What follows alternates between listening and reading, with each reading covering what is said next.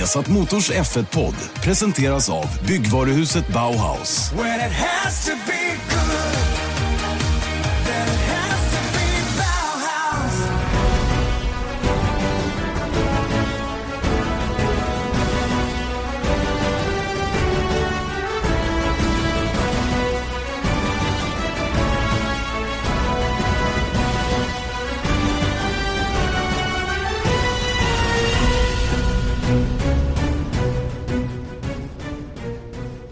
Ja, mycket välkomna ska ni vara till en ny Formel 1-podd. Viasat Motors Formel 1-podd som eh, ni alltid hör på Acast, på iTunes eller på viasasport.se. Dagens eh, podd spelas in på Circuit of the Americas. Vi sitter i kommentatorshytten på banan dit vi har kommit inför USAs Grand Prix. Vi har en ny gammal gäst i programmet. Välkommen Eje Älg. Tack så hemskt mycket Janne. Hur kommer det sig att du väljer att ställa upp här? Ja, det vill jag ju egentligen inte, men jag blev ju övertalad, eller ska vi kalla det mer eller mindre tvingad. Så är det ju. Men, I- men tack i alla fall för att jag fick eh, förtroendet. Det, det var till och med, kom till och med önskemål till, till Eriks förtretare om att ta tillbaka Eje istället för Erik. Så vi måste ju Ja. tillmötesgå våra lyssnare Ja, självklart. Eh, Hur mår du? Du har sovit eh, begränsat med tid. Vi tar en bild också på en gång. Det är bra. Tummen upp. Hur, du har inte sovit så mycket? Eh, nej, men jag sov ganska ordentligt på, på planet över och det är väl sådant som straffar sig. Jag tror vi kom i säng vid halv ett eller något sånt där. Halv, ett, ett kanske. Eh, jag kunde inte hålla mig, jag var tvungen att kolla tv lite också. Men, säg ett, men sen vaknade jag tre. Så jag, men jag är tacksam för två timmar. Ja, ja, man får vara glad för det lilla. Alltså. ja absolut. Eh, Det var ju så att du och producent Erik Stenborg då som kommer att vara med i podden alldeles strax här. Han, eh, ni flög en annan rutt än jag och Mange. Mm. Vi åkte med raka spåret men det blev ju sen ankomst och det Mm. var väl kanske inte att, inte att föredra. Men eh, nu är vi på plats Ja. och vi är starkare än någonsin. Absolut. Eh, du har gjort någonting kul i veckan här. Kan inte du ta upp din dator där så vi får lyssna lite på vad du gjorde? Det är ju fränt. Nej, det var telefon. Det var det telefon? Ja, Jaha. ja visst. Jag, jag, eh, jag, Jag tyckte var, jag såg det på datorn nu. jag var på Mon- Monza nämligen. Och eh, hade den stora äran att köra en eh, Ferrari. Erik, vad heter den? Ferrari 312. 312. Mm, 1970 års modell. just det. Eh, och det är exakt den bil som Clay Regazzoni hade när han vann Italiens Grand Prix på Monza 1970. Just det. Så det är inte vilken bil som helst, den är ordninggjord eh, i minsta lilla detalj. Och eh, så här låter den.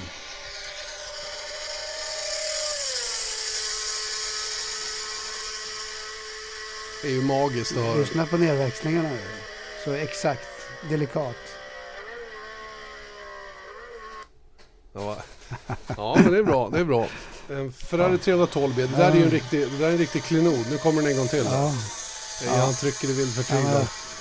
Jag är bättre på att köra racerbil än att hantera de här digitala eh, sakerna. Ja, det är världsklass. mycket bra, mycket bra. 312 B. Vad roligt. Det måste ju ha varit en upplevelse ändå att få sitta i den här bilen. Ja, en god vän till mig har köpt den där för några år sedan och restaurerat den in i minsta lilla skruv. Haft hjälp av den legendariske teamchefen på Ferrari, Mauro Forgeri. Och de har gjort, eh, ja det är i praktiken en ny bil. Den är riktigt vacker och, och eh, väl i ordning gjord. Eh, så att, ja, det var ett nöje. Jag, jag körde den i två timmar i samband med, eller jag ska börja med att säga då att hela den här resan från köpet till, till vad den är idag har, har filmats och, och det görs en film på det här.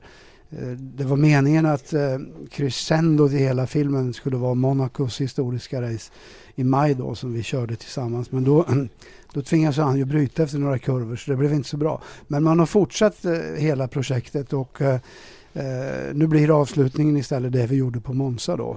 Så att jag körde den där bilen i två timmar och eh, ja, det var jättekul. Du var lite spökförare kan man säga. Typ, Ja, eh, ja. I annan overall. Men jag, jag, har, jag har begärt att mitt namn ska finnas med eh, i, som, som, som rollinnehavare där. Du, går det att beskriva någonting om hur det är att köra den där bilen? Är det liksom, du provade ju Marchen som du tävlade med i Monaco. Är det stor skillnad på de här bilarna? Det skiljer något år på dem. Ja, nej det är ungefär samma år det. Ja.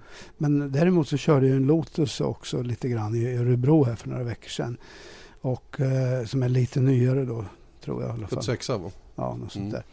Och ja, det är lite skillnad. När det gäller eh, både Lotusen och Marchbilen har ju en, en Cosworth V8 i det. Och det, den, det är en motor som jag har tävlat en hel del med, både i Formel 3000 och i sportvagn. Eh, och den har ju en viss karaktär naturligtvis eh, som är eh, rätt så behaglig. Men jag hade aldrig kört den här V12 Ferrarin tidigare.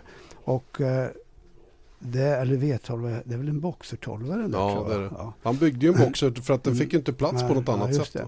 Och äh, den, den var ju otroligt äh, annorlunda på det sättet att det var ett mycket, mycket äh, det var ett väldigt brett moment, register som gjorde att den var väldigt lättkörd. Men framförallt det som mest, mest jag tänkte säga anmärkningsvärt, men det är fel uttryck, men det som, som imponerade på mig var kanske att eh, den var så eh, otroligt snäll och mjuk och smooth som det heter på engelska. Att man, man, det var som en liten elmotor nästan. Alltså, Körbar. Körbarheten var fantastisk.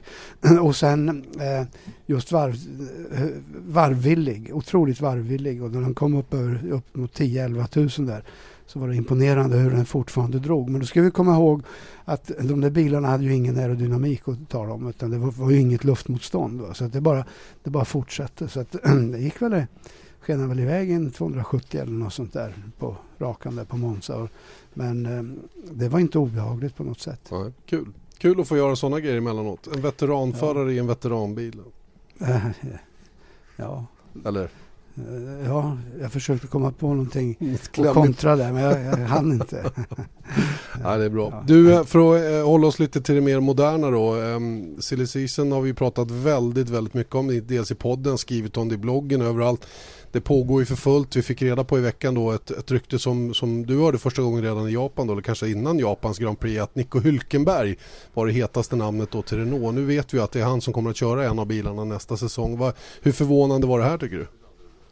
Äh, för mig var det inte så förvånande alltså, därför att eh, jag, jag, de ryktena hade pågått ganska länge. Eh, eller ganska länge, men ja, tillräckligt länge. Och eh, samtidigt så vet vi att eh, Force India har problem med ekonomin. Och även om det inte är uttalat på något sätt va, så tror jag inte han har fått den betalningen som han hade önskat. Och eh, därför så var han fri att bryta det avtalet som fanns. Eh, sen, sen Eh, är det ju ett faktum då att Renault inte har varit särskilt starka och det är många som säger hur kan han gå till Renault? Men vi får inte glömma bort att det är en fabrikskörning och eh, med, med en biltillverkare bakom sig som, och en, en, marknadsbudget eller en totalbudget som, som innebär att eh, det kommer att bli bra. Sen är det frågan om när det blir bra. bra. Eh, vi ser redan hos Red Bull som vinner tävlingar nu att eh, motorn är kanske inte hundraprocentig ännu, men den är på god väg att bli det. Och sen handlar det om att, eh, att de måste få till ett chassi och aerodynamik. Men jag menar, får inte glömma bort att eh, det är fortfarande samma gäng eh, som, som jobbar med den i England som, som alltid har gjort det och de vet hur det, ska, hur det ska se ut för det ska gå fortsatt. Jag tror på Renault i framtiden. Vem kör den andra bilen? Ja, det är väl den stora frågan. Jag tror Palmer ryker nog. Uh, jag är nog ganska säker på det. Jag tror att Kevin, Kevin Magnusson har en god chans att bli kvar. Jag tror visserligen att uh, det kommer att bli ganska tufft motstånd där uh, från Ocon som är ett, en påläggskarv som alla har bara bra att säga om, eller gott att säga om. Han har rätt nationalitet och jag tror att det här, jag tror inte att det är Fred, Fred Vassör eller eh, Cyril Abitibul som tar det här beslutet. De kan säkert rekommendera va? men i slutändan så är det högsta ledningen på Renault och då handlar det mycket om, självklart, om eh, marknads eh, marknadsmässiga eh, beslut som tas, vad som mm. är bäst för företaget. Att det är på för, i slutändan, för i slutändan får vi inte glömma bort att Renault är Formel 1 för att sälja bilar vanliga bilar, vägbilar. Mm. Så att eh, det, det, kommer naturligtvis att ha en viss betydelse. Och får man då en, en ung kille som är eh, marknadsföringsmässigt eh, bra för, för namnet som dessutom tros eller man, man, ja, man tror att han är en stor talang va? och så att han, han kan prestera på banan. Ja, då blir det tufft för en, en dansk litet land och så vidare. Vi hörde honom i, i Japan säga just det att jag hoppas att de väljer någon på, meri, eller på, mm. på förarmässiga grunder och inte bara på marknadsgrunder. Men det, får, det är ganska naivt. Bort, ja, får inte glömma bort att så riktigt så enkelt är det inte. Alltså för att eh, precis som jag säger, det, det, visst det, det finns några eh, få entusiaster kvar. Eh, och vi som står lite på sidan av, vi är ju de riktiga entusiasterna. Men annars så är det ju så att Ändra är ett privatteam där det kanske finns en hel del av entusiasmen kvar för just racingen. Va? Men i huvudsak så får vi inte glömma bort att, att Formel 1 är en jättebusiness eh, för, för de som är involverade. Och eh, man vill helst eh, tjäna pengar men, men ofta så handlar det om att förlora så lite som möjligt. Det där, håll den tanken för vi ska komma tillbaka till det om en liten stund för det där tycker jag är lite intressant. Eh, vi hänger kvar lite vid silly season en stund till då och, och, naturligtvis så blir det ju intressant att veta vem som fyller platsen efter, efter Hylkenberg då i Sergio, eller bredvid Sergio Perez eh, hos Force India. Eh, det säger också en del tycker jag om att Hylkenberg eh, kunde gå så här lättvindigt då att, att Perez valde att vänta så länge för han väntade på vad sina sponsorer hade att säga till om i det här. De har haft lite olika deal verkar det som. Där Perez mm. har skjutit in en hel del pengar och då Hylkenberg visserligen säkert har lite sponsorer men inte alls på den nivån. Nej, det stämmer bra. Och, och hur, hur, hur liksom, så, vill Force India ha en kapitalstark förare nu tror du? Nå, ja, det är klart att de vill. Va? Men samtidigt så, samtidigt så eh, har de haft en dålig ekonomi en längre, en längre period. Och de ligger efter med betalningar till motorleverantören Mercedes. Eh, eh, vilket gör att de sitter lite i klorna där. Och Mercedes eh, vet jag vill ha in Wehrlein, Pascal Wehrlein där. Men samtidigt så, så är det begränsat vad en sån vad en sån... Eh, för, för, då handlar det inte om att det kommer in pengar utan det kommer in, Reducera de, de behöver ut med, med, lite mindre pengar. Mm. Och det är en jäkla skillnad på att ha ett kapital som du kan disponera över åtminstone en, en tid än att det bara är mindre utgifter så att säga. Så att jag tror, tror säkerligen att det är en öppen fråga huruvida de väljer att ta någon Mercedes eh, junior eller om de tar in någon extern. Och, och det pågår ju och jag menar idag så är det en ganska tuff eh, konkurrens om den där. Alla är där och hugger och rycker och vill gärna eh, åtminstone komma in i en diskussion om möjligheten att få köra där. Marcus Eriksson också. Är han aktuell tror du? Ja. Mm. Intressant, det blir spännande att följa det där. Det kan ju sluta med att Manor står med två helt tomma platser till nästkommande säsong och det är ju ett annat team som, som kämpar verkligen just nu. Ja, de kämpar så mycket så att eh, det det, de, de har det riktigt jobbigt alltså, ekonomiskt och eh, jag vet att, att de har försökt att hitta lösningar på Samgåenden och sådana grejer med andra typ, team och typ ja, så, varianter på. Varianter på att, att kunna hänga kvar. Va? Och eh, det kommer inte bli så lätt och det är väl naturligtvis därför både Wehrlein och Conny i det här fallet då eh, är på väg eh, ut därifrån. Mm.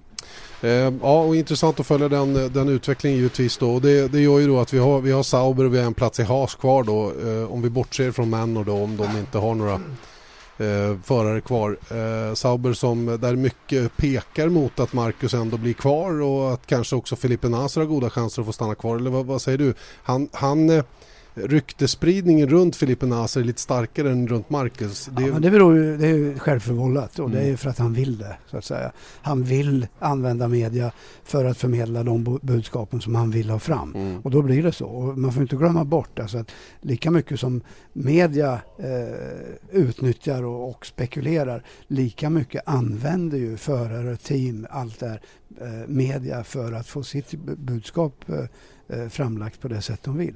Så att eh, det, är, det, är, inte så konstigt. Men det, jag menar, eh, får inte glömma bort också en sak och det är det att de få platser som finns kvar. Eh, så totalt skulle jag gissa att det är kanske 40 förare eh, globalt som, som är ute och hugger och, och för, ställer frågor och gärna vill ta klivet upp i Formel 1. Eh, varav av dem kanske Eh, 25 aldrig kommer i närheten i alla fall. Men sen har du 15 stycken för kanske två, tre platser, fyra kanske platser. Eh, och där är det ju, där är det ju väldigt tuff konkurrens och eh, olika eh, faktorer som, som avgör i slutändan. Mm. Ja, som sagt väldigt, väldigt spännande. Jag tänkte vi skulle vi lämna silly season. Vi har pratat så himla mycket om det och det, vi kommer inte fram till någonting nytt i det egentligen. All den här spekulationen har egentligen förekommit så himla länge och det har inte hänt någonting mer än att Nico Hülkenberg är klar för att nå. Vi låter det vara där så länge. Eh, ett annan, en annan sak som är intressant att diskutera tycker jag är en nyhet som kom på Autosport nu, eh, jag tror det är idag eller om det var igår, jag vet inte ens vad det är för dag knappt. Eh, det här med däcktest eller testerna inför nästkommande säsong och hur eh, hur vi ser olika krafter inom Formel 1 eh, lobba för olika saker. Hur Mercedes och Ferrari pushar rätt hårt för att försöka få köra båda testerna i Bahrain för att de vill ha så relevant data som möjligt. Red Bull håller emot och vill stanna i Europa. Red Bull har inga problem med kostnaden att åka till Bahrain och testa. Så de har ju andra de har ju på något sätt en annan ingång i det här. Annan agenda där. Och, eh, vilket är lite förvånande för att jag, jag, kan, jag kan se eh, argumenten från båda håll. De mindre teamen naturligtvis så är det självklart att inte de vill åka till Bahrain för det kommer att kosta dem 5-6 miljoner extra och det kommer att vara komplicerat med, med delar och frakter och hela den där biten så det blir inte särskilt effektivt. De som, som verkligen vill dit det är ju Pirelli som är lite nervösa för att deras däck ska, ska hålla sen när det börjar bli varmare. Så det är de som har initierat det här från första början. Och de teamen då som inte har problem med ekonomin de ser ju också en, en fördel med att, att, kunna göra det och de bryr sig inte om kostnaderna där. Mm. Så att eh, det är ju det gamla vanliga att eh, Eh, det, det, är lite för stor skillnad i resurs, res, rent resursmässigt mellan de stora starka teamen och de mindre. Vad kommer det hända då tror du? Blir det bara en? Ja, det verkar ju som den sidan är, är klart starkare. Det känns väl lite grann som att de kanske får med sig eh, FIA, internationella förbundet och då är det ju så att eh, till slut så tas det väl ett beslut som passar dem också. Mm. Eh, Erik kom närmare mikrofonen så vi hör vad du säger. Var det inte eh, att det kunde bli valfritt? Var det jo, inte men det, det? Jo, men det, det, det, vill ju, det vill ju de teamen som inte vill åka dit vill ju inte att det ska bli valfritt. Utan de vill ju att det ska vara lika, så lika förutsättningar som möjligt för alla. Ja. Så att, eh, det, men det, ju, det, går aldrig att få 11 Formel 1-team att dra åt samma håll. Det, det går inte. Eh, var det slutar har jag ingen aning om. Det är ett jäkla pådrag om det där i alla fall. Mm. Eh, kommer tillbaka till det här med ekonomin för att eh, det kostar ju väldigt, väldigt mycket pengar att bli världsmästare i Formel 1. Det är, mm. kostar mer än vad man får in. Det visar om inte annat bokslutet från Mercedes då som förlorade pengar på fjolårets säsong, alltså själva teamet. Sen ska vi ha klart för oss att de intäkter som man använder sig av, de pengar man använder sig av är inte bara det som teamet självt eh, genererar utan det kommer ju även marknadsföringspengar då från bolaget i stort och så vidare. Mm. Det här är ju, det brukar ju gå lite grann i cykler. Men, men, men får jag lägga till en sak ja, ja. där innan du säger det? Ja, eh, de siffrorna som redovisas, de visar ju på ett minus. Mm. Men precis som du säger, där är det inga större problem utan där kommer alltså ägarna då skjuta till med eh, pengar från ena eller andra hållet. Varför tror du de gör det då? Jo, för att de tjänar pengar på att sälja bilarna någon annanstans. Precis, ja. Totala affären nej, är fortfarande det bra. Det finns ingen som är i det här eh, fullt medveten och beredd att förlora pengar. För att förlora pengar, man kan ju inte förlora pengar, då stannar ju världen till mm, slut. Mm, så är det. Ja. Och, och det, det intressanta som jag vill komma till här, det är ju hur länge en bilfabrikant, typ Mercedes då, eh, och det ser de ju naturligtvis på försäljningssiffror, men man orkar ju inte pumpa in hur mycket pengar som helst hur länge som helst heller. Utan det brukar ju gå lite grann ja, i cykler. Ja, det beror på. Tittar vi på Ferrari så är det så att Ferrari lever ju av sin, sin eh, deltagarskap i Formel 1 egentligen. Vad vore Ferrari idag om de inte hade varit med ända från första början i Formel 1? Så att, att de ska hoppa av, det, ser jag som otänkbart. Alltså. För att eh, jag menar, Ferrari är ju synonymt med Ferrari Formel 1 mm. så att säga. Så att, eh, men, men sen det, det, andra du pratar om när vi pratar om Renault, Honda, BMW, Mercedes, Toyota det, det, det svaret har du ju redan. Det har du ju redan sett. Mm. För att de kommer in och, och så, så kör de, ska vi, låt oss kalla det för en kampanj under fem, åtta år eller tio år kanske. Eh, men sen så eh, hittar de andra vägar och världen förändras ju. Jag menar vi, idag så vi bara tittar på hur Formel 1 ser ut idag med hybrider och, och eh, den typen av energi som bara, det blir starkare och starkare så att säga. Så att, eh, det gäller ju att anpassa sig till verkligheten. I slutändan så, så är det ju som du säger bilar som, som ska säljas. Eh, sen finns det ju då andra varianter och det är de här mindre teamen, Sauber, Force India, Williams till exempel. Williams har i och för sig försökt sig på att, att hitta andra marknader eh, där, där, man är involverad i massa olika typer av projekt. Ja, de är på börsen till exempel. Till exempel är de det, ja. Mm. Men där är det ju mer eh, ren eh, skär entusiasm så att säga som driver dem. Att, eh, tävlingsinstinkt eller vad vi nu ska kalla det. Skulle Mercedes kunna tänka sig att backa tillbaka sig fem år för att liksom hålla igen lite grann på utgifterna? Alltså att bolaget i stort sett, visst vi kör vidare i Formel 1, vi ser värdet med det, men räkna inte med att vi skjuter i lika mycket pengar under en period för att sen nej, komma tillbaka igen? Nej, det, det, det, går inte att svara på förrän man har sett facit så att säga. Men jag vet inte när de committade sig, men det, om det var förra året, 2015, så committade de sig för att vara med till och med 2020. Mm. Och jag menar, det är ju fem, sex år. Va? Så det, det eh, mycket längre tror jag inte att de kan committa till egentligen därför att man vet ju inte hur världen ser ut. Hur långt framåt som helst så att säga. Nej. En sån grej bindande liksom för Mercedes? Att de säger ja. att de committar sig fem år? Ja. Och annars blir det kontraktsbrott eller? Annars blir det kontraktsbrott med, med stipulerade åtgärder som då tas naturligtvis. Men glöm inte bort att när de, de gjorde, när de committade till det så förhandlade de också till sig ett eh, väldigt förmånligt eh, ekonomiskt avtal.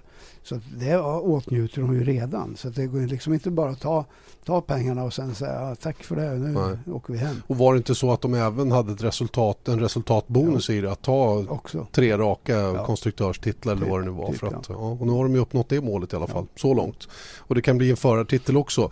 Eh, ska vi landa lite innan vi släpper dig då på, på helgen som vi har framför oss här på Kota då, eh, på Circuit of the Americas med Eh, Rosbergs gynnsamma läge minst sagt då, att ta hem sin första VM-titel?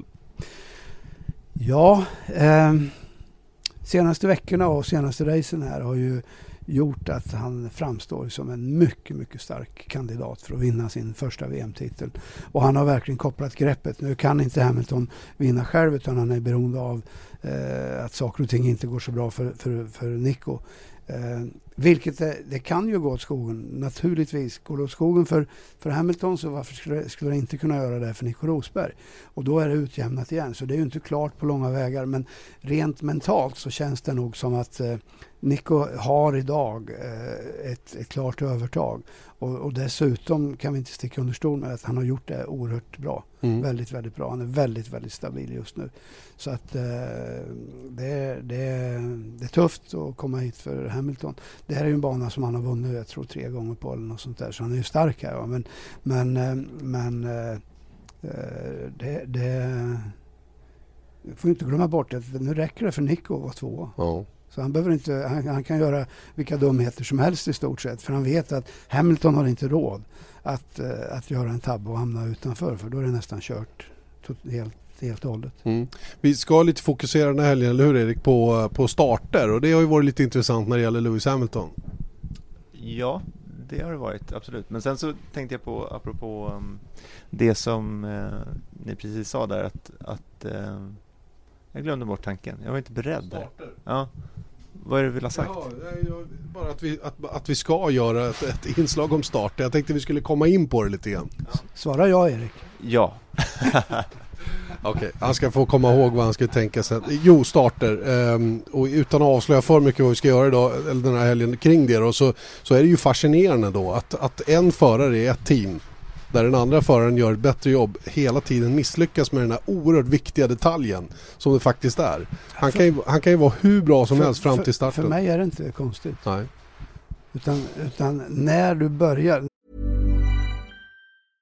A new year is full of surprises. But one thing is always predictable. Postage costs go up. Stamps.com gives you crazy discounts of up to 89% off USPS and UPS services. So when postage goes up, your business will barely notice the change. Stamps.com is like your own personal post office, wherever you are. You can even take care of orders on the go with the mobile app. No lines, no traffic, no waiting. Schedule package pickups, automatically find the cheapest and fastest shipping options, and seamlessly connect with every major marketplace and shopping cart. There's even a supply store where you can stock up on mailing supplies, labels, even printers. Stamps.com has been indispensable for over 1 million businesses just like yours. All you need is a computer or phone and printer. Take a chunk out of your mailing and shipping costs this year with Stamps.com. Sign up with promo code PROGRAM for a special offer that includes a four week trial, plus free postage and a free digital scale. No long term commitments or contracts. That's stamps.com code PROGRAM. Det, räcker med att du gör en, en är, okej, det, det klarar man av. Men gör du två, ja, sen är det kört alltså. För sen sitter det i huvudet alltihop, hela Mm. skiten. Och då har det ingen betydelse hur mycket de syr om handskar och det ena med det andra. Eh, till exempel det här med, med handsk, eh, om att man sydde om handskarna för Hamilton. Varför gjorde han det? Jo, därför att Rosberg hade gjort det Mm. långt innan. Så det, det, är- det är bara en mental grej. Och så länge man inte har hittat någonting som är helt galet så är det ju, i, i mina ögon så är det en, en, eh, det är ju inte att han inte klarar av det. Det är ju inte det det är frågan om. Utan det, det, det handlar om att eh, göra minst lika bra starter som de andra. Och, och är du för överfokuserad på att göra allting rätt och då, då, då tänker du för mycket och eh, det blir en, en, någon form av en spärr. Istället så är det så här att det här är någonting som bara måste sitta i ryggraden. Vår svenska deltagare Marcus Eriksson har inte tappat en placering. Enda föraren som inte har tappat en placering på hela året. Första Eh, varvet. För första varvet. Mm. Vilket innebär att han har gjort bra starter. Mm. Ehm, skulle han vara bättre menar ni än Hamilton då? Ja, absolut. Det händer jag. Nej, men, ja, det jag menar. Alltså det, allting sitter i huvudet. Det, jag vet, eftersom jag jobbar med Marcus i, i många, många år. Så var, det var en period när han började köra Formel 3 där. Som, eh, som det var väldigt, väldigt stökigt med, med starter. Och eh, det började aldrig fungera egentligen förrän han släppte det till 100 procent. När han liksom hade gjort tillräckligt många bra starter för att veta att det här behöver jag inte fokusera på utan det bara när lamporna slocknar så bara pang, pang, pang. Allting sitter i, i um, ryggraden. Ja, i ryggmärgen ja. Någonting Ryggmärgen. så. Och det är väl, han, man kanske övertänker så att säga. Jo, på det, att, på det är att så det är. Ja, ja, spännande att följa Men Det är fortsatt. rätt så bra att jag vet alltså. Eller hur? Var, var det en mental grej som gjorde mental träning eller vad var Nej. det som Marcus gjorde? Nej, utan det var att han hade fel rådgivare. Ja, jag fattar precis vart det här är på väg. Så vi lämnar det innan det går alldeles åt skogen. Ja. Nej, men jag, jag, jag, jag tror att jag kan, jag kan förstå vad det handlar om. Utan att veta hur det går till i bilen så att säga och vad det är som händer så kan jag förstå att det, är precis som du säger, va? När, man, när man fokuserar för mycket på att göra rätt, ja då blir det fel. Det är som att man försöker köra fortare med en Formel 1-bil Mm. så går det oftast långsammare. Mm, Det är lite samma fenomen, eller hur? typ. Ja. Bra beskrivet. Bra, ut, bra uttalat, eh, ut, uttömmande svar. Vi släpper dig nu. Mm. Eh, tack så mycket för att du ville vara med. Tusen tack. Det var ju toppen. Så fortsätter Erik Stenborg och jag. Jag är ju en upptagen man så det är bäst att han får gå iväg. Jo- jobbigt att att följa upp Ejäli. Ja, ja. Det, det, gäller det. att backa upp det här ordentligt. Ja. Eh, ni lyssnar alltså till Formel 1-podden som nu bytte gäst. Ejel smet iväg och Erik Stenborg sätter sig här. Välkommen till USA. Tack ska du ha. Har du också sovit lite? Ja, jag har sovit lite Ja. faktiskt. Men jag försöker i alla fall. När jag gick upp på toaletten vid fyra så satt eh, Eje och mejlade eller någonting sånt. Men jag låg där i mörkret i alla fall och försökte att vila. Det är ett fascinerande fenomen det där. Jag var uppe 03.30 kan jag säga. Mm. Då hade jag liksom sovit klart. Men jag somnade å andra sidan vid nio på kvällen så att Ja, Nej, det var det. vi kämpade på där. Det kommer Eh, lösa sig. Den här helgen eh, i USA när du är på plats, varför är du här? Eh, jo, dels eh, är det väl för att eh, vår danska reporter inte skulle vara på plats till att börja med eh, förrän på lördag. Och eh, sen ska vi göra ett, ehm, ett litet specialreportage på söndag om allt går vägen där vi ska följa eh, Eriksson på lite behind the scenes från teamets syn, eh, vad heter det, synvinkel eh, under racet. Så vi ska få lite inblick i hur apropå det, vi har pratat så mycket om strategi och, och hur man gör de där eh, bedömningarna och eh, det kommer vi inte få vi får, kommer inte få sitta med strategerna liksom, men, men eh, vi kommer få tillgång till eh, eh Saubers eh, teamradio så man kan i alla fall höra hur snacket går om det blir en eh, strate strategiförändring till exempel eller hur det känns, bara hur besluten tas med depåstopp och sådana där saker. Mm. Det är fascinerande det här med strategin. Det har ju varit på tapeten lite här på sistone och vi gjorde ju dessutom ett reportage i Malaysia kring eh, det ganska eh, omfattande arbetet som ändå görs ifrån alla team oavsett vad man har för resurser kring att försöka få fram den där perfekta, eh, vad ska jag säga, den, den perfekta strategin då som gör att man kan maximera resultatet och Eh, Marcus var ju lite frågande efter loppet senast eh, kring hur man hade tänkt. Eh, han körde lite för länge på det första sättet däck innan man kom in för nästa set och tappade några placeringar. Renault och Kevin Magnusson lyckades göra en så kallad undercut och ta sig förbi. Men vad som är svårt tror jag för alla utanför att förstå det är ju hur, hur många parametrar som hela tiden måste bedömas. Och jag pratade lite med Marcus om det efteråt och, och han menar ju på att det var, det var tajt med en enstoppare. Det var det. Mm. Så även om man hade data från Felipe Nasser på hårda däck så, så tvingades ju han avbryta sin första stint långt innan de kom till de kritiska varven. Mm. Så att de visste ju inte riktigt heller vad de gick in för i. För att han bromsade på sig. Precis, ja. han förstörde ju sitt sätt däck där. Och så, så det, det, är, det är lätt från utsidan och med facit i hand att tycka saker och ting till höger och vänster. Och sen är det ju en annan sak som man inte får glömma bort. Man är ju mycket, mycket mer bakbunden strategiskt beroende på vad man kör för bil. Ja. Det är ju en helt annan grej att köra en Mercedes eller en Red Bull där man kan liksom bara beställa varvtider i stort sett. Mm. Beroende på var man hamnar i trafik. Och ja, för jag... de kan alltid vara snabbast. Ja, eller hur? Om de vill så kan de vara snabbast. Precis, och, och, och, och grejen är att just Japan blev ju extremt speciellt då eftersom trafik på Suzuka är mycket, mycket svårt att hantera. Mm. Eh, och det handlar inte bara om varvning utan det handlar om att komma ut i trafik bakom andra bilar efter sitt depåstopp där man förlorar ovärderlig tid för att det går inte att åka så nära som man behöver. Och det, är, och det är ju helt enkelt det som är grejen här och, och mycket av det som, som spelade in senast i, i eh, just Japans Grand Prix. Mm. Jag tror att eh, för Saubers del då, som har fått en del kritik framförallt från allmänheten då att de inte har skött det här strategiskt eh, under racen då har har någonting på gång i alla fall med den här nya Ruth Buscom som har kommit in då. Jag tror att det tar lite tid också innan vi ser skillnaden i så att säga det jobb hon kan göra jämfört med det som gjordes tidigare. Ja, jag har bara hört lite på omvägar att de har liksom haft ett gammalt eh, det som vi redovisade i reportaget i Malaysia med Alan Permain och eh, Hannah McGillen som, Macmillan, ja. Macmillan som eh, Renault respektive Red Bull.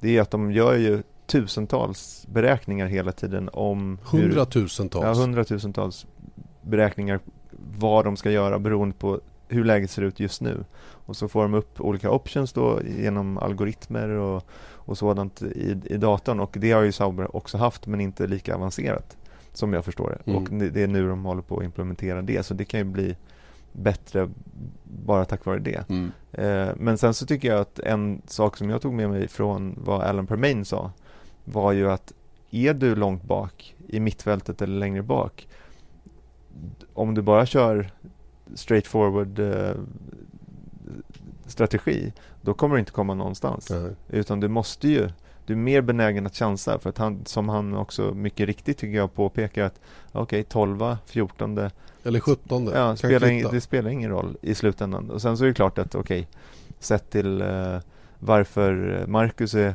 före i VM är för att han har kommit 12 några fler gånger än Nasser. Så det kanske betyder någonting men det är inga, inget ekonomiskt. För teamet inget... spelar ingen roll? Nej, Nej. absolut inte. Nej. Så det viktiga är att komma upp på minst tionde plats. Och då får man väl göra lite sådana där du vet i slutet av amerikanska fotbollsmatcher så kör man Hail Mary det är bara liksom, det får bära eller brista. Just det. Och det är väl så man... Och man kan tycka att det var konstigt de spelade där. Ja. Men vad, vad spelar det för roll om man förlorar med, med tre, tre ja. poäng mål, vad det nu är, eller, eller åtta? Ja, ta ut målvakten i hockey liksom. Ja, det, det, är lite samma eh, grej då. Men, men det här eh, reportaget då, om allting går vägen så ska det um, sändas i Mexiko. Ja, spännande. Det ser vi fram emot att följa också. Um, vi, vi, pratade ju silly season och jag tycker inte vi, vi, vi släpper den biten nu. Och, och, och, vi har även pratat lite däck jag och Eir. Hur ser du på det där med, med däcktester till höger och vänster och hur de olika teamen har um, liksom egna agendor för vad som ska bestämmas så att säga då. Att ja. Toto Wolf är förbannad nu då för han menar på att så här sent på säsongen så ska det ju inte vara så här mycket strul om var man ska köra och Nej. ingen ska vara förvånad över att däcken kommer att utsättas för mer downforce för det visste vi redan innan vilket till exempel Mercedes flaggade för då tidigt. Mm. Ja men jag tyckte vi var inne på det för några poddar sedan att det är ju Horner som helt plötsligt har varit lite på de mindre teamens sida och det är inte så att Red Bull inte har råd att åka till Bahrain. Och då känns det väl som att de har ju också gjort de här däckstesterna med 2017 års däck, Mercedes också.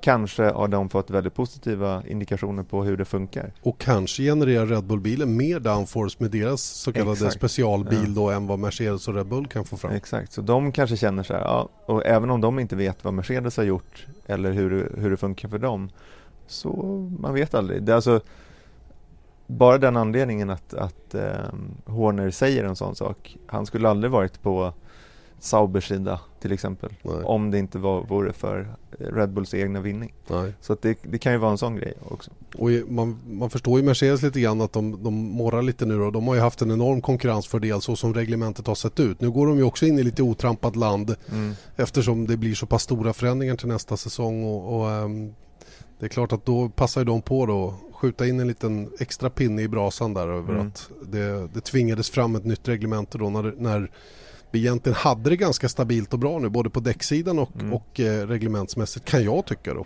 Absolut. Du, en till grej där. Mm. Tror du att eh, Hamilton har ont i fot? Det var det första jag tänkte på när det var spö, för jag var nämligen i Barcelona Ja. och jag var ju där den dagen, jag kom ner den dagen han skulle köra. Det regnade och det regnade, jag har aldrig varit med om ett sånt regn i Barcelona Mm. någon gång tidigare. Och jag förstod direkt vad det handlade om. Eh, utan att eh, jag ska peka ut honom som någon lögnhals på något sätt. Men jag tror att han eh, åtminstone kände efter lite extra för att Mm. slippa köra den där andra testdagen med den här specialbyggda bilen då för, Mm. för att testa nästa års däck. Mm. Det, var, det är ganska kul ju, för det var ju det var två år sedan eller någonting som eh, det blev en På försäsongen ja. Ja, Mm. där eh, först eh, Hamilton sa att han hade ont i nacken. Nej det var tvärtom. Ja, det var. Han vart, han vart, ehm, var det inte Rosberg som hade ont i nacken? Ja, och och, då- sen så då fick Hamilton, vart han förkyld istället? Ja, ont i halsen eller Ja, någonting och inkom eh, Ja. istället. Då. Och hoppade mellan bilarna som en gurka där. Ja, och det var ju för att det var väl en dag då där de bara skulle köra systemchecks och, och bara liksom varva runt. Typ. Och då vill de inte göra det. Nej, Fascinerande. Jag läste Stefan Johansson hade ju, eh, har ju uttalat sig lite grann om, om vikten av att köra så mycket som Mm. möjligt med nästa års däck. Och du var ju inne på, jag tror det var förra Ja, veckans med podd, att, att Vettel jagar tusendelar genom att köra kanske mer med den här den här eh, interimbilen då och nästa års däck än vad andra har gjort. Då. Nu har ju till slut Mercedes, åtminstone den ena föraren, Mm. fått prova på dem även om det varit mest regndäck även för Nico Rosberg. Eh, Jag undrar lite grann hur, hur eh, för någonstans får man ju ändå en känsla för hur de kommer att fungera. Mm. Och, och eh, Stefan Johansson är inne på eh, Lillövers då att det här var ju någonting som Michael Schumacher eh, tog till perfektion, nämligen att, att, eh, att testa däck. Mm. Han ringde och beställde däcktester mer eller mindre. Men nu var det ju helt andra tider då. Mm. För då fick man testa och, och Ferrari hade ju en specialbil som bara Bridgestone kunde få använda och de testade ju över 100 gummiblandningar under ett år. Och det var liksom skräddarsytt in i minsta detalj verkligen. Va? Nu kan man inte göra riktigt på det sättet men jag är ändå lite förvånad att inte att inte Merca-killarna är mer angelägna om att, att känna på det här gummit än vad de är. Mm. Ja men det var ju det som vi var inne på att Mario Isola säger ju det själv också att det är klart att vi som däcksfabrikant om någon förare säger att det där prototypen även om inte föraren eh, vet vad det var han testade så kan han säga att det här var värdelöst. Däremot det här kändes mycket mycket bättre, gå på det hållet. Och det kan ju vara kanske en liten liten detalj då som, som ger en fördel nästa år när de där däcken kommer. För att om Pirelli det är ju därför de testar däcken, för att höra vad förarna och teamen säger Mm. om dem. Ja, Och om ett team då säger att det här är katastrof, det här kommer aldrig gå. Men det här däcket kommer funka mycket bättre. Då är det klart att Pir- Pirelli tar fasta på det. det är du inne på att man har möjlighet att påverka. Ja, Ja, samtidigt är det ju också så att man får ju en känsla av hur däcken fungerar rent allmänt. Absolut. Hur känns det att åka med 10 cm bredare däck helt Mm. plötsligt eller hur mycket det nu är. mm, Både fram och bak. Det måste ju också vara en fördel då. mm, Och där har ju Red Bull haft Pierre Gasly då som körde de senaste två dagarna i, i Abu Dhabi. Mm. Eh, och de hade ju lite tur då, fick åka mycket torrkörning då. Apropå Abu Dhabi. Apropå Abu Dhabi ja. Eller Bahrain, Bahrain, tänkte du på. ja. Ja, just det. Ja, Eh, eh, men det- du, nu ja. är vi i USA Mm. och förra tiden, eller förra året vid den här tiden, då, då skulle ju bara egentligen Hamilton köra hem VM. Ja. Nu är det något helt annorlunda. Eh, Rosberg kan ju inte vinna den här helgen.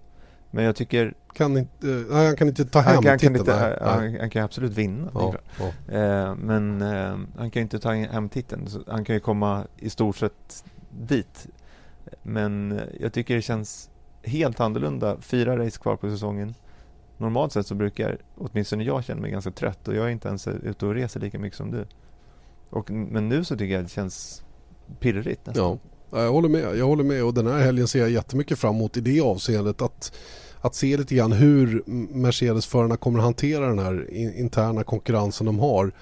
Har, har, har Lewis Hamilton, för han kommer gå för att, för att vinna såklart ja, och det gör han ju varje helg. Det är självklart att han gör det och han har varit så fantastiskt bra eh, träningar, kval och även i race. Det mm. var han ju faktiskt i Japan också. Mm. Även om han då blev ett offer för att han då inte kom av linjen på, på, på ett bra sätt. Och, och hamnade då i den här trafiken ja. som jag pratade om som även han har svårt att hantera på en sån bana. Här är det något helt annat. Här är det mycket lättare att ta sig förbi.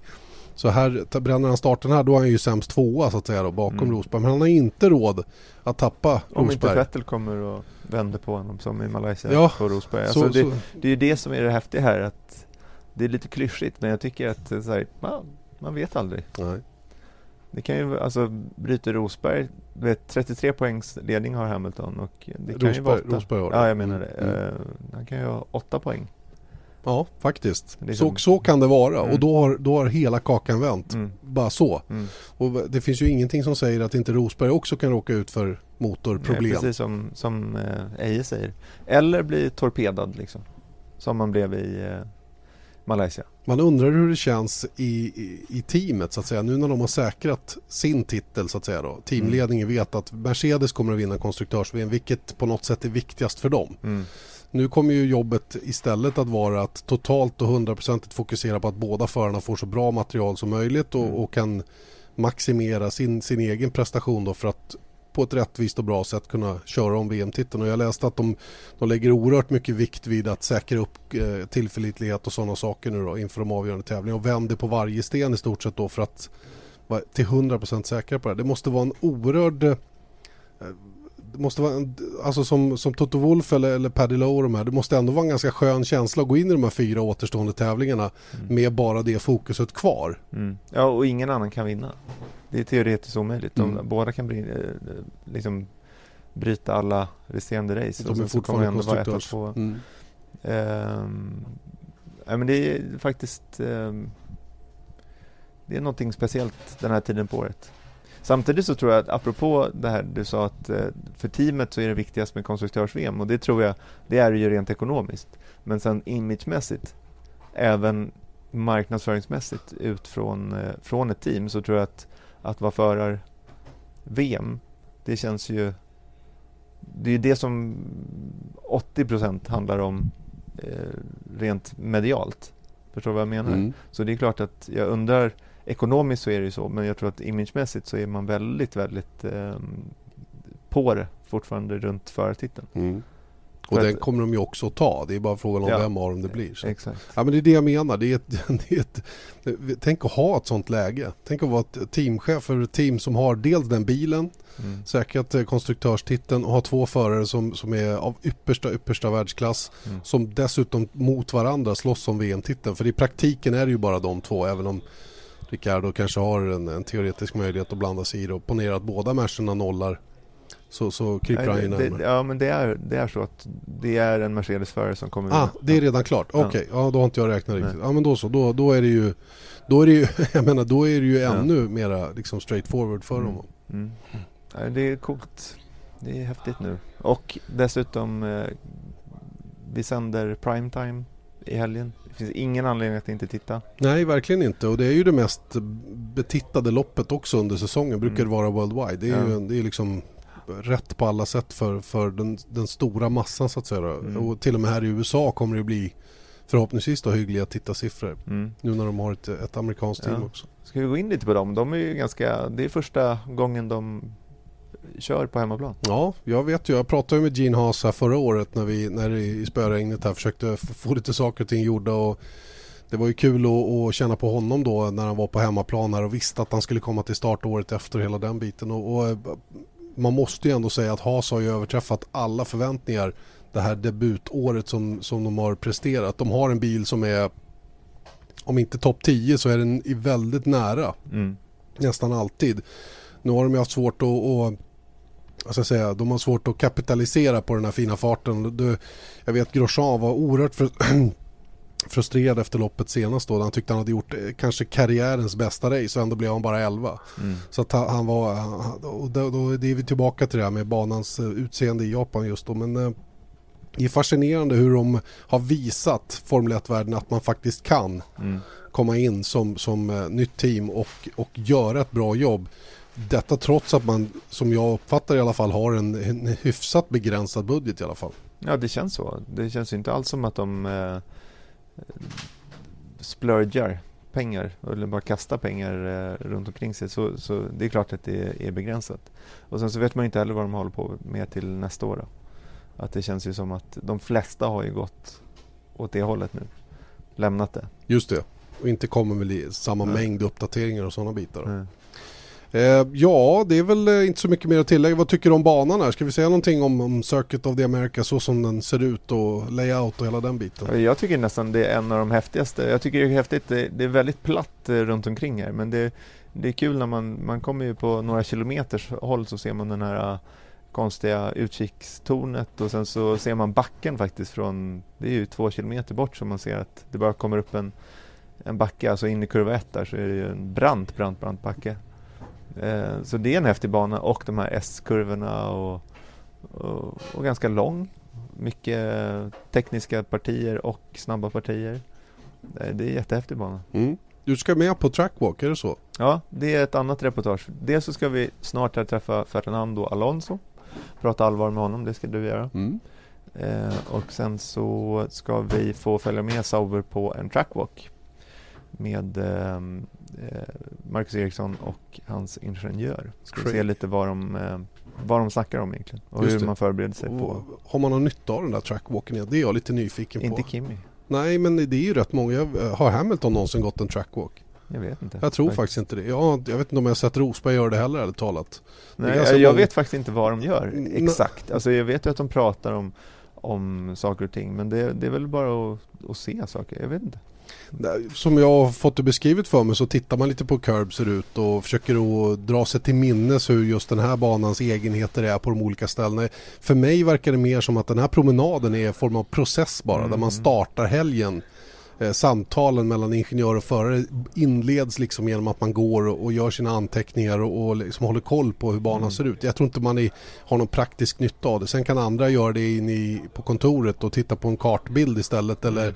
titta på onboardbilder eller vad de nu gör för att förbereda det här på, Mm. på samma sätt. Då. Men det, det är precis som att eh, det här är, något, det är det gängse sättet så att säga för de allra flesta i alla fall. Mm. Låt oss ta reda på det. Det tycker jag låter som en bra idé. Eh, missa nu inte våra sändningar under helgen. Jag har faktiskt inte tiderna i huvudet. Det kanske det är du nästan har. bättre att man kollar på Ja. viasasport.se. Jag brukar vara stolt med att kunna alla tider men när vi är ute, ute, utanför Europa här så är det svårt att hålla reda på vad det blir svensk tid. Vi rekommenderar därför alla våra tablåer för att hålla koll på när vi sänder under helgen. Det är i alla fall en bra sändningstid så kan vi säga eftersom det går på eftermiddagen och på kvällen. Nio på söndag. race. Ja. Toppen bra. Då säger vi tack och påtrörande från eh, Kota och Texas. Eh, den här veckans eh, F1-podd är därmed slut och vi säger påtrörande till och med vecka igen. Då är Erik hemma och jag är på plats i Mexiko. Det blir också en podd mellan oss men eh, den kommer att se lite annorlunda eller låta lite annorlunda då kanske. Tills dess säger vi nu tack och påtrörande från Janne Blomqvist och Erik Stenborg. Eje Älg får vi säga tack och, och bock till också. Mm. Howdy.